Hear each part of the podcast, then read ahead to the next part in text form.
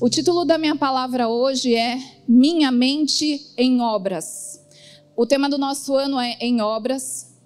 Todos nós aqui, acredito até com o jejum, Deus está mexendo muito no nosso interior, muito no nosso caráter, muito em quem nós somos, em Deus.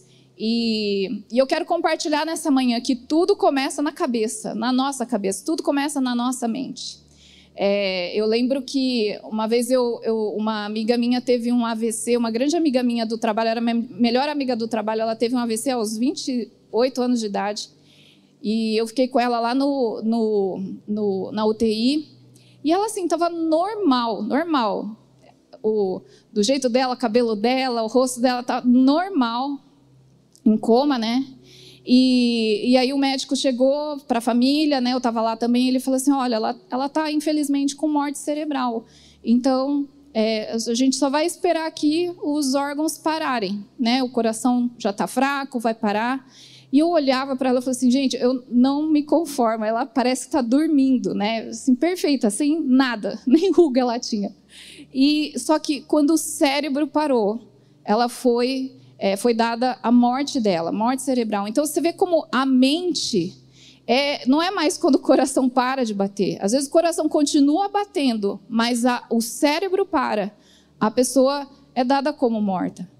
E da mesma maneira, nós, né, tudo que dirige as nossas vidas, né, tem aquele versículo, penso, logo existo, vocês conhecem? Não, não é não, não é versículo. Mas pelo fato de eu pensar, eu já estou existindo. E as coisas que eu faço, as minhas atitudes, as coisas que eu falo, tudo começa aqui, na minha cabeça, na minha mente. Então, se nesse ano nós queremos ser um povo onde Deus trabalha, onde Deus mexe, onde as coisas aqui dentro estão em obras, a primeira coisa que eu preciso fazer é deixar que o Espírito Santo venha trabalhar na minha mente, nos meus pensamentos, mudar a minha forma de pensar. Tem um livro que eu gosto muito, eu já li 2 vezes esse livro, chama Fortalezas da Mente, do Hernani Maldonado. Quem quiser ler esse livro, que é muito bom. Ele fala sobre como a nossa mente tem fortalezas, ela tem muralhas, que a gente se vicia a pensar dessa maneira. Então, vamos supor que você sempre se vê como vítima, você sempre é alvo de tudo de errado e de ruim que tem no mundo. Então, isso é uma fortaleza. Então, tudo que dá errado é por sua causa, ou tem a ver com você. Então, o supermercado da sua rua pegou fogo, é porque Deus não te ama e quer te deixar sem supermercado. Então, isso vai criando uma fortaleza, e tudo que você pensa é de acordo com, às vezes, o seu fracasso, frustrações do passado, coisas que você viveu, coisas que você sofreu, e cria essas fortalezas. Então, quando a gente quer ser trabalhado por Deus, a primeira coisa que a gente precisa falar, Deus, a obra começa aqui, e eu quero abrir a minha mente. Por isso que eu orei hoje, antes da gente começar, porque nós precisamos abrir a nossa mente para o Senhor, para Ele trabalhar aqui, e isso desce no coração, e isso afeta a minha fala, afeta as minhas ações, afeta por onde eu ando, e Deus vai agir na nossa mente, amém? Deus nos fez corpo, alma, espírito, tudo que nós temos vem dEle, a nossa mente vem dEle, e a Bíblia fala que nós temos a mente de Cristo. Só que muitas vezes a gente está pensando como pessoas fracassadas ou com pensamentos até demoníacos. E a gente precisa nos revestir da mente de Cristo, amém? Tem um programa que eu gostava, eu não vejo mais, mas eu sei que ainda ele existe. Vocês já viram um programa que é dos acumuladores? Pessoas que acumulam, aí a família que não aguenta mais, não tem onde pisar, né, na casa, ela manda uma carta para o programa. Aí o programa vê e seleciona algumas casas, e o programa vai lá na casa da pessoa que é acumuladora, e ela começa a fazer uma faxina. E começa a limpar, e daí tem lá o que vai jogar, o que não pode jogar, o que vai permanecer. E aí eles começam a tirar as coisas, e você vê e fala assim, meu Deus, é um monte de entulho, um monte de coisa inútil que a pessoa está guardando, colecionando, e eles vão limpando a casa. Só que o que eu acho interessante nesse programa é que, ao mesmo tempo que estão limpando a casa, e cada coisa que eles vão tirando, você vê que a pessoa está sofrendo, parece que está arrancando um pedaço dela. E aí eu acredito que ela tenha um acompanhamento psicológico, porque a pessoa vai sofrendo com cada coisa que sai. E realmente a pessoa precisa entender na cabeça dela que ela não precisa de tudo aquilo, Porque senão faz aquela limpeza geral, aquela faxina, daquele trato na casa que você fala, nossa, tem uma parede aqui, né? Antes estava coberta de entulho, nem sabia que tinha essa parede, que tinha isso, que tinha aquilo. Faz aquela faxina, mas se não muda aqui, ó, a forma da pessoa pensar, no dia seguinte ela já está guardando alguma coisa e vai acumulando tudo de novo. E muitas vezes nós, como cristãos, nós estamos assim. A gente trata algumas atitudes, algumas coisas que são formas de falar. Eu paro de ser mais grossa no jeito de falar, eu corrijo alguma coisa aqui, eu controlo outra coisa lá, controlo melhor minha raiva. E eu vou trabalhando alguns detalhes. Mas se isso não muda na minha mente, se eu não tenho a minha mente transformada, logo depois essa atitude vai voltar, esse jeito de falar vai voltar, essa grosseria, minha raiva vai voltar. Por quê? Não foi trabalhado na minha mente. E é igual a gente fala, né? O povo do Egito ficou escravo muitos anos. O povo de Israel no Egito ficou escravo muitos anos. E eles saíram do Egito, foram para o deserto em direção à Terra Prometida. Mas você vê que mesmo eles saindo do Egito, o Egito não saiu de dentro deles, porque não houve uma mudança de mentalidade. Eles não se viam como povo escolhido de Deus, eles se viam como ex-escravos que estavam fugindo e que não tinham terra, não tinham pátria. Então, se a mentalidade não muda, eu não consigo nem enxergar aquilo que Deus tem para mim. E um versículo-chave que eu vou me basear hoje é Romanos 12, versículo 2. É um versículo que a gente conhece demais. E diz o seguinte, Romanos 12, 2, não se amoldem ao padrão desse mundo, mas transformem-se pela renovação da sua mente, para que sejam capazes de experimentar e comprovar a boa, agradável e perfeita vontade de Deus. Uma mente transformada é imprescindível para alguém que quer viver em obras. Se esse é o nosso ano de deixar Deus fazer a obra dele em nós, para que isso reflita aí fora por onde eu vou, eu preciso primeiro ter uma mudança de mentalidade. Ontem eu recebi uma palavra de uma intercessora, ela falou assim, eu via que Deus estava virando uma chave na nossa cabeça aqui, de cada um que está aqui. E eu creio nisso. Hoje Deus está virando uma chave na nossa mente, coisas que a gente estava viciado a pensar, ou achando que a nossa mente já está boa, que já está, tô pensando bem. Não, Deus quer transformar. Então, continua abrindo sua mente, seu coração. Fala, Deus, vira essa chave em mim.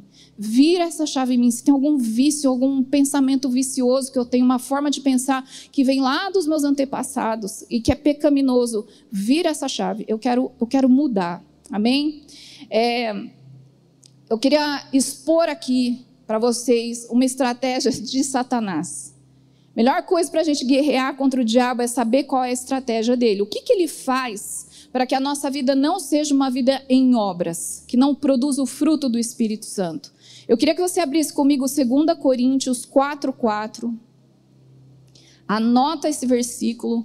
Melhor coisa para a gente conhecer o nosso inimigo é a gente saber como ele age. Você não precisa estudar ele em detalhes, tá, gente? Eu prefiro que você gaste mais tempo com Deus, né? Eu conheci pessoas que, nossa, elas falavam mais com o diabo do que com Deus. Ele ficava lá, porque diabo, você é vencido, não sei o que, não sei o que. Daí a pessoa me procurava e falava assim, eu sou tão atormentado à noite. Eu falei, também. Você bate papo com o diabo o dia inteiro. Você fica, tá amarrado o diabo, não sei o que. Tá vendo televisão? Tá amarrado esse Big Brother. Tá amarrado não sei o que. Meu, é só desligar a televisão. Não precisa amarrar o diabo. Desliga a televisão. Né? Então, a pessoa ficava o dia inteiro falando com o diabo. É claro que à noite ela ia ser perturbada. Mas gasta tempo com Deus. Seu tempo para conversar é com Deus. Mas nós não podemos ser ingênuos. É importante a gente saber como o diabo age. Então, a gente sabe que ele anda ao nosso derredor, como um leão, querendo avançar e nos tragar. E 2 Coríntios 4:4 fala assim, o Deus desse século, o Deus dessa era, que é Satanás, ele cegou o quê? Os olhos? O que está falando na tua Bíblia?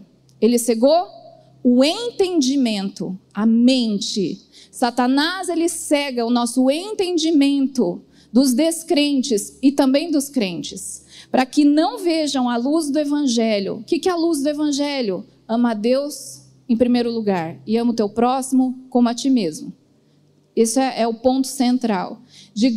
da glória de Cristo, que é a imagem de Deus. Então, fala que Satanás, ele cegou o entendimento dos descrentes. Aí você não pode ser ingênuo e falar, como eu sou crente, eu estou isento, eu estou imune. Não. Lembra que Tiago fala, Satanás, ele anda ao nosso derredor. Sentiu o cheiro de carne, né? O que atrai o leão? Carne fresca. Então, se você produz alguma obra da carne, o diabo sente aquele cheiro de carne crua e ele corre lá para tragar. E nós, como crentes, nós também precisamos estar mais espertos que Satanás. Porque ele sempre está tentando nos cegar novamente. Hoje nós vemos claramente, nós temos discernimento do Espírito Santo. Mas vira e mexe, Satanás usa situações para nos cegar, cegar o nosso entendimento. Para que a gente não entenda a luz, não veja a luz do Evangelho, que é amar Deus acima de todas as coisas e amar o meu próximo. E isso reflete a glória de Cristo. Então o diabo quer apagar a glória. E como que ele faz? Cegando o entendimento de crentes e não crentes. Então a gente precisa estar atento. João 10:10, todo mundo conhece. O ladrão veio para fazer três coisas: roubar, matar e destruir. Jesus, por outro lado, veio para trazer vida e vida em abundância, ou seja, vida plena. Queria que você anotasse também 1 João 3,8. 1 João 3,8 diz, aquele que pratica o pecado é do diabo, porque o diabo vem pecando desde o princípio, lá no Éden. Para isso, o Filho de Deus se manifestou, para destruir as obras do diabo. Então aqui fala que o diabo, ele sempre está tentando cegar o nosso entendimento, ele quer fazer com que a gente peque, né? Então eu não posso falar assim, em 2 Coríntios fala que ele cega o entendimento só dos não crentes, eu sou crente, eu estou de boa, então você não peca? 1 João fala que se eu não peco, eu sou mentiroso, se eu falo que eu não peco, eu estou mentindo, eu peco.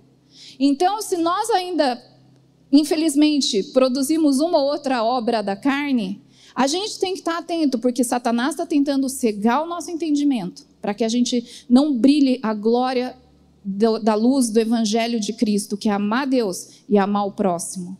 E aqui fala que Jesus veio para destruir as obras de Satanás.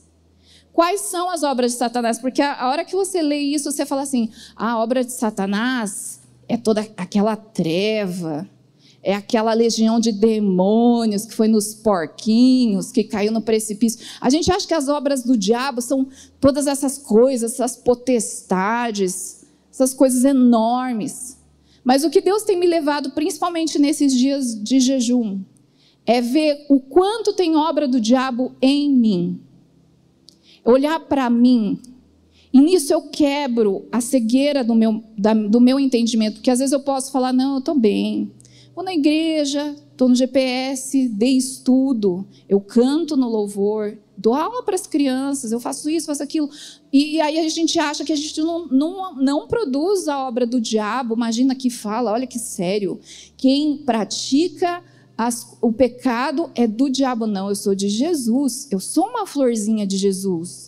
Eu sou um soldadinho de Jesus, mas se eu estou produzindo obras da carne, eu estou como o diabo. E isso é muito sério. E às vezes a gente acha que as coisas do diabo são essas trevas densas, mas Deus tem me levado a olhar para dentro de mim e achar coisas diabólicas no meu interior e que eu preciso confessar e abandonar. Em Gálatas 5, de 19 a 21, fala quais são essas obras, porque fala que Jesus veio para destruir as obras de Satanás. Quais são as obras de Satanás? São as obras da carne. É a imoralidade sexual, é a impureza, é a libertinagem, que é você usar a liberdade sem responsabilidade.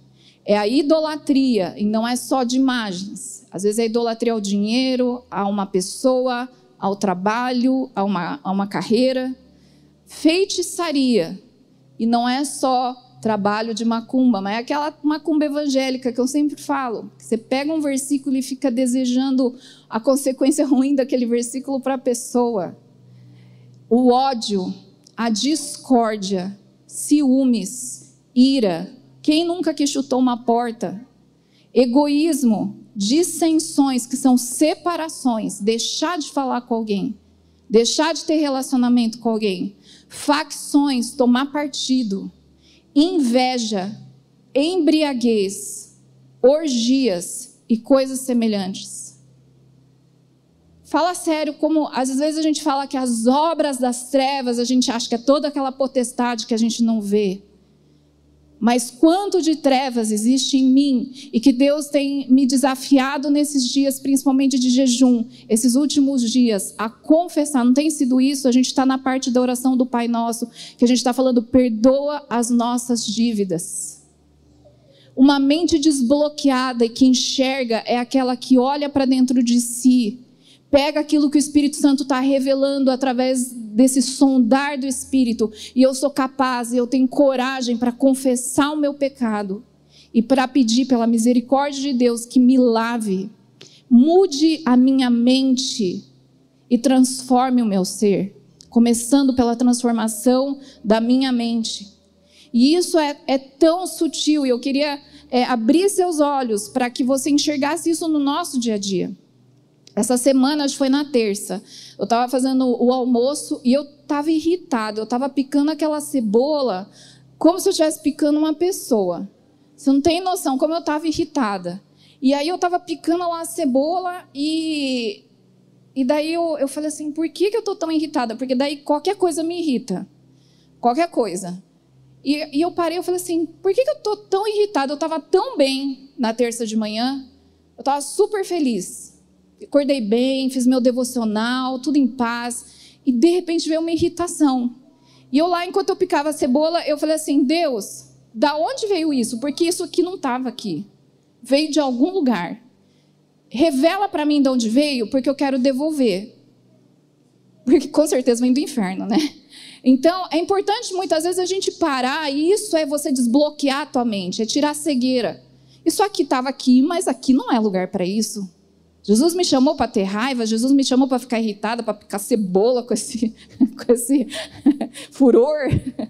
E na hora Deus trouxe a minha memória. Gente, foi uma postagem que eu vi no Instagram que me irritou num tanto. E o que a pessoa falou nem estava errado. O jeito que a pessoa falou me irritou. Você tem noção? Eu tenho vergonha de falar isso para você, mas como vocês são minha família, eu falo mesmo. O jeito que a pessoa falou me irritou. O que ela falou nem era errado, não tinha nada demais. O jeito que ela falou me irritou. E depois disso eu fui picar cebola. Aí Deus me falou, olha tudo que foi gerado no seu interior. Raiva, eu fiquei pensando mal dessa pessoa. Eu fiquei com inveja dela, que eu falei assim, não é possível, essa pessoa tinha que ser cancelada nesse Instagram. Passa os seguidores dela para mim. Eu tenho muito mais a oferecer. E eu julguei, eu condenei, eu fiquei irritada, eu fiquei com raiva. Tudo isso que eu falei tá aqui nessa lista das obras do diabo, do inferno. E na hora que o Espírito Santo me revelou, eu falei, Deus, olha como o diabo veio para roubar. Roubou meu amor por essa pessoa. Ele roubou minha paz. Eu queria picar cebola em paz. Eu não estava picando cebola em paz. E aí qualquer coisa que vinha me irritava mais. Ele roubou minha paz. Ele está querendo destruir minha terça-feira. Ele quer estragar meu almoço em família. O diabo vem para roubar, matar e destruir. Ele estava tentando me cegar.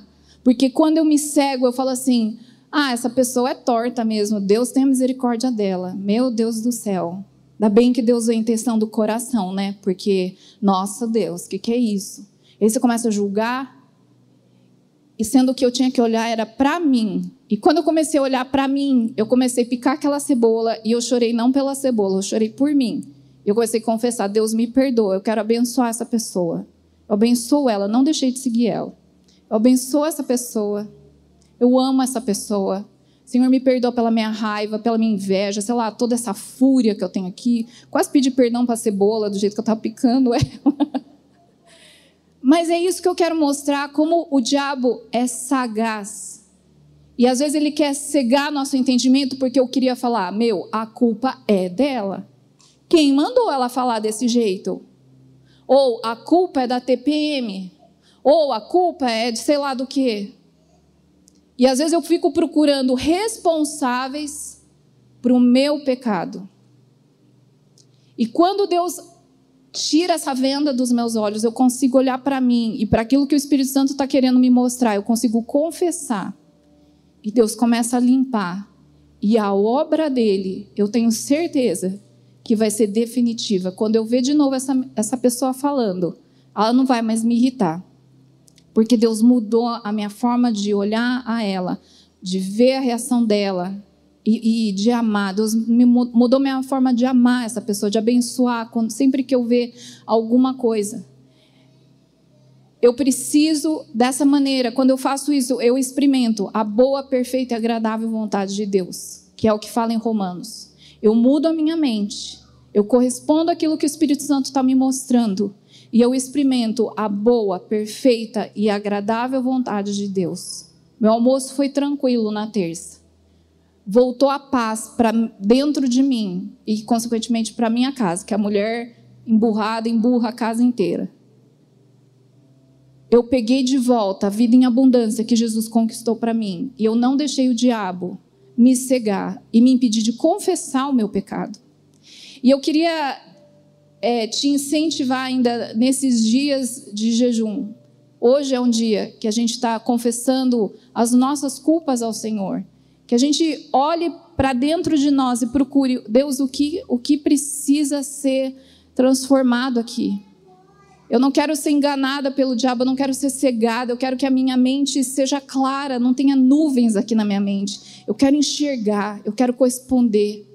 Eu não quero guardar entulho como um acumulador, mas eu quero que o Senhor mude a minha mente e realmente aqui fique aquilo que é do Senhor.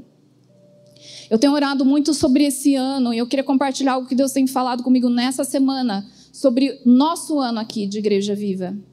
E Deus falou comigo sobre Jacó. Ele falou assim, eu vou levar vocês de Gênesis 28 para Gênesis 32. Eu tinha lido esses dois capítulos e eu queria compartilhar rapidamente com vocês, porque eu creio que isso é uma palavra para nós, para a Igreja Viva. Em Gênesis 28, Jacó, o nome dele significa enganador. Ele estava fugindo porque ele tinha roubado a herança que era do seu irmão. Ele enganou o pai, enganou o irmão e ele roubou o direito de primogenitura. Por isso ele estava fugindo. E nessa fuga ele para descansar e ele deita em cima de uma pedra. E quando ele deita, ele tem um sonho, uma visão de uma escada onde anjos subiam e desciam. E nesse lugar ele viu Deus do lado da escada. E Deus se apresenta, eu sou o Deus de Abraão, Isaac e Jacó. Eu vou te dar essa terra onde você está hoje. A sua posteridade vai ser gigantesca. E Deus dá toda uma promessa de Abraão. Ele passa para Jacó. E daí termina, Jacó acorda e ele fala, eu não vou chamar mais esse lugar de luz, que o nome daquela região onde ele estava se chamava Luz. Ele falou, eu vou mudar o nome desse lugar para Betel, que significa casa de Deus. Aqui é a casa de Deus. E eu acho esse trecho lindo. E eu amo esse trecho. Eu falo, Deus, eu quero uma escada aqui na minha casa, onde anjos sobem, descem aqui, que seja uma porta dos céus. Eu amo esse trecho.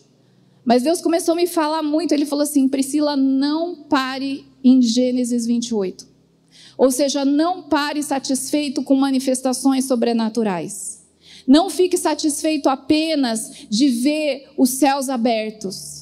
Não fica satisfeito só de você poder mudar o nome de um lugar e poder falar aqui na Igreja Viva é a casa de Deus. Aqui na Igreja Viva tem uma escada onde anjos sobem e descem. Tudo isso é bom. Mas Deus falou, eu tenho algo mais para você. Não se acomode só em receber promessas nesse lugar. Eu quero te levar para Gênesis 32. E eu fui para Gênesis 32. Gênesis 32 é aquela hora que Jacó está voltando, passa toda uma história. E ele está voltando com as suas esposas, seus filhos, seus bens. Ele está voltando para se reencontrar com o irmão que ele roubou a primogenitura. Ele está com medo. E numa noite ele fica sozinho, no vale de Jaboque. E nesse lugar ele luta com Deus. E o anjo toca a perna dele, a coxa, e ele manca e ele fala, não, eu não quero que você saia daqui sem dar para mim a tua bênção. E aí o anjo fala assim, qual é o seu nome? E ele fala, Jacó, ou seja, enganador. E o anjo fala, seu nome não é mais Jacó, mas é Israel, porque você é um príncipe com Deus. E aquilo mudou o jeito de Jacó andar, porque ele começou, depois daquele dia ele começou a mancar. E também depois daquele dia, todos os israelitas, eles não comiam essa região do quadril, onde o anjo tocou, eles não comeram mais do cordeiro, né? Não comiam essa parte do tendão onde o anjo feriu Jacó. E quando Deus me falou, eu quero te levar para esse lugar, de Gênesis 28 para 32, Deus me falou, eu quero levar a Igreja Viva para um lugar onde eu vou ficar sozinho com cada um.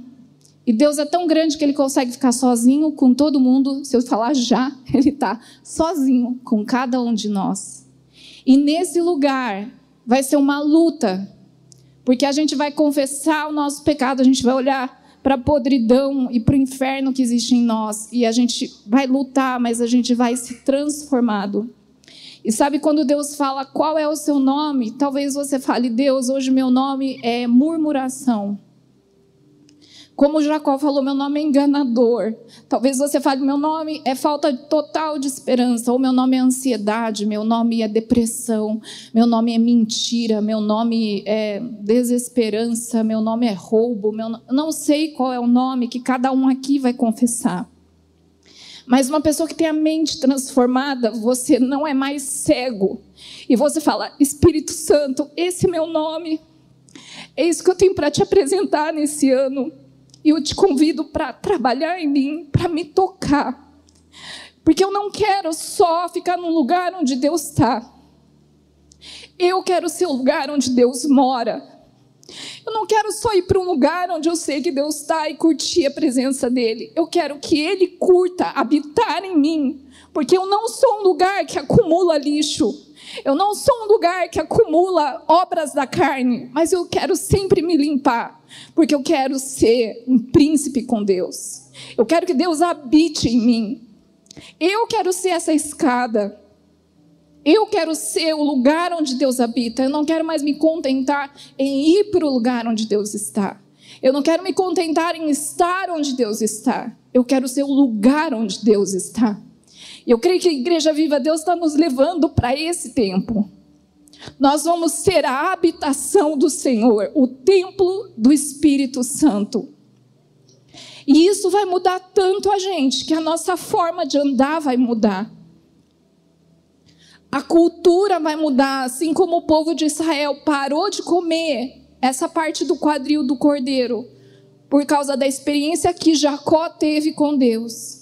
Eu quero que a cultura nessa cidade mude, eu quero que a cultura da escola onde eu trabalho mude, porque Deus habita em mim, porque Deus me tocou, porque a minha forma de andar traz tanto temor, que vai mudar culturas ao meu redor. As pessoas vão deixar de fazer coisas ao meu redor, porque Deus me tocou, e porque a forma que eu ando, que eu vivo, é de alguém que carrega Deus, não é de alguém que visita o lugar onde Deus está. Eu não quero visitar o lugar onde Deus está, eu quero ser o lugar onde Deus está. Você quer isso também? Eu creio que é isso que Deus tem para nós como igreja, e eu sei que em dezembro a gente vai chegar a experimentar, até dezembro, nós vamos experimentar não mais visitações do Espírito Santo. Nós vamos ser o lugar da habitação do Espírito Santo. Amém? E para terminar, eu queria que no seu lugar você baixasse sua cabeça. Hoje, no jejum, a proposta é a gente orar o Salmo 51. Esse Salmo, Davi cantou, orou, quando ele foi repreendido pelo profeta Natã, porque ele tinha adulterado com Batseba, e ele tinha mandado matar Urias, o marido da Batseba. E foi a hora que acabou aquela cegueira na mente dele, ele olhou para dentro de si, ele viu quem ele era e o pecado que ele carregava, imoralidade sexual, assassinato, ciúmes, inveja. E ele começa a confessar, e essa vai ser a nossa oração, amém? Eu vou ler esse salmo, eu queria que você fizesse dele a sua oração nessa manhã. Tem misericórdia de mim, ó Deus, por teu amor, Por tua grande compaixão, apaga as minhas transgressões. Lava-me de toda a minha culpa e purifica-me do meu pecado. Pois eu mesmo reconheço as minhas transgressões e o meu pecado sempre me persegue. Contra ti, só contra ti pequei e fiz o que tu reprovas, de modo que é justa a tua sentença e tens razão em condenar-me. Sei que sou pecador desde que nasci. Sim, desde que me concebeu minha mãe. Sei que desejas a verdade no íntimo e no coração me ensinas a sabedoria. Purifica-me com esopo e ficarei puro. Lava-me e mais branco do que a neve serei. Faz-me ouvir de novo júbilo e alegria, e os ossos que esmagaste exultarão. Esconde o rosto dos meus pecados e apaga todas as minhas iniquidades. Cria em mim um coração puro, ó Deus, e renova dentro de mim um espírito inabalável. Não me expulses da tua presença, nem tires de mim o teu Espírito Santo. Devolve-me a alegria da tua salvação e sustenta-me com o espírito pronto a obedecer. Então ensinarei os teus caminhos aos transgressores, para que os pecadores se voltem para ti. Livra-me da culpa dos crimes de sangue, ó Deus, Deus da minha salvação. E a minha língua aclamará a tua justiça. Ó Senhor, dá palavras aos meus lábios, e a minha boca anunciará o teu louvor. Não te deleitas em sacrifícios, nem te agradas em holocaustos, senão eu os traria. Os sacrifícios que agradam a Deus são um espírito quebrantado. Um coração quebrantado e contrito, ó Deus, não desprezarás. Senhor, essa é nossa oração nessa manhã. Nós nos posicionamos, Deus. Assim como Davi, nós confessamos o nosso pecado. Confessamos o nosso pecado, não queremos mais viver produzindo obras da carne, mas sim o fruto do Espírito Santo. Confessamos nessa hora, Senhor, todo o nosso pecado, nossa ira, nossa raiva, nosso desejo de vingança, nossa tristeza, tudo aquilo que o diabo tem roubado, destruído e matado em nossas vidas. Nós apresentamos diante de Ti, Senhor. Nós queremos ser cheios do Teu amor, da Tua alegria, da Tua paz, da longanimidade, da benignidade, da bondade, da mansidão e do domínio próprio. Contra essas coisas não tem condenação, não tem lei. São essas obras que nós queremos produzir, Deus, em nome de Jesus, como Igreja Viva. Nós nos posicionamos nesse lugar.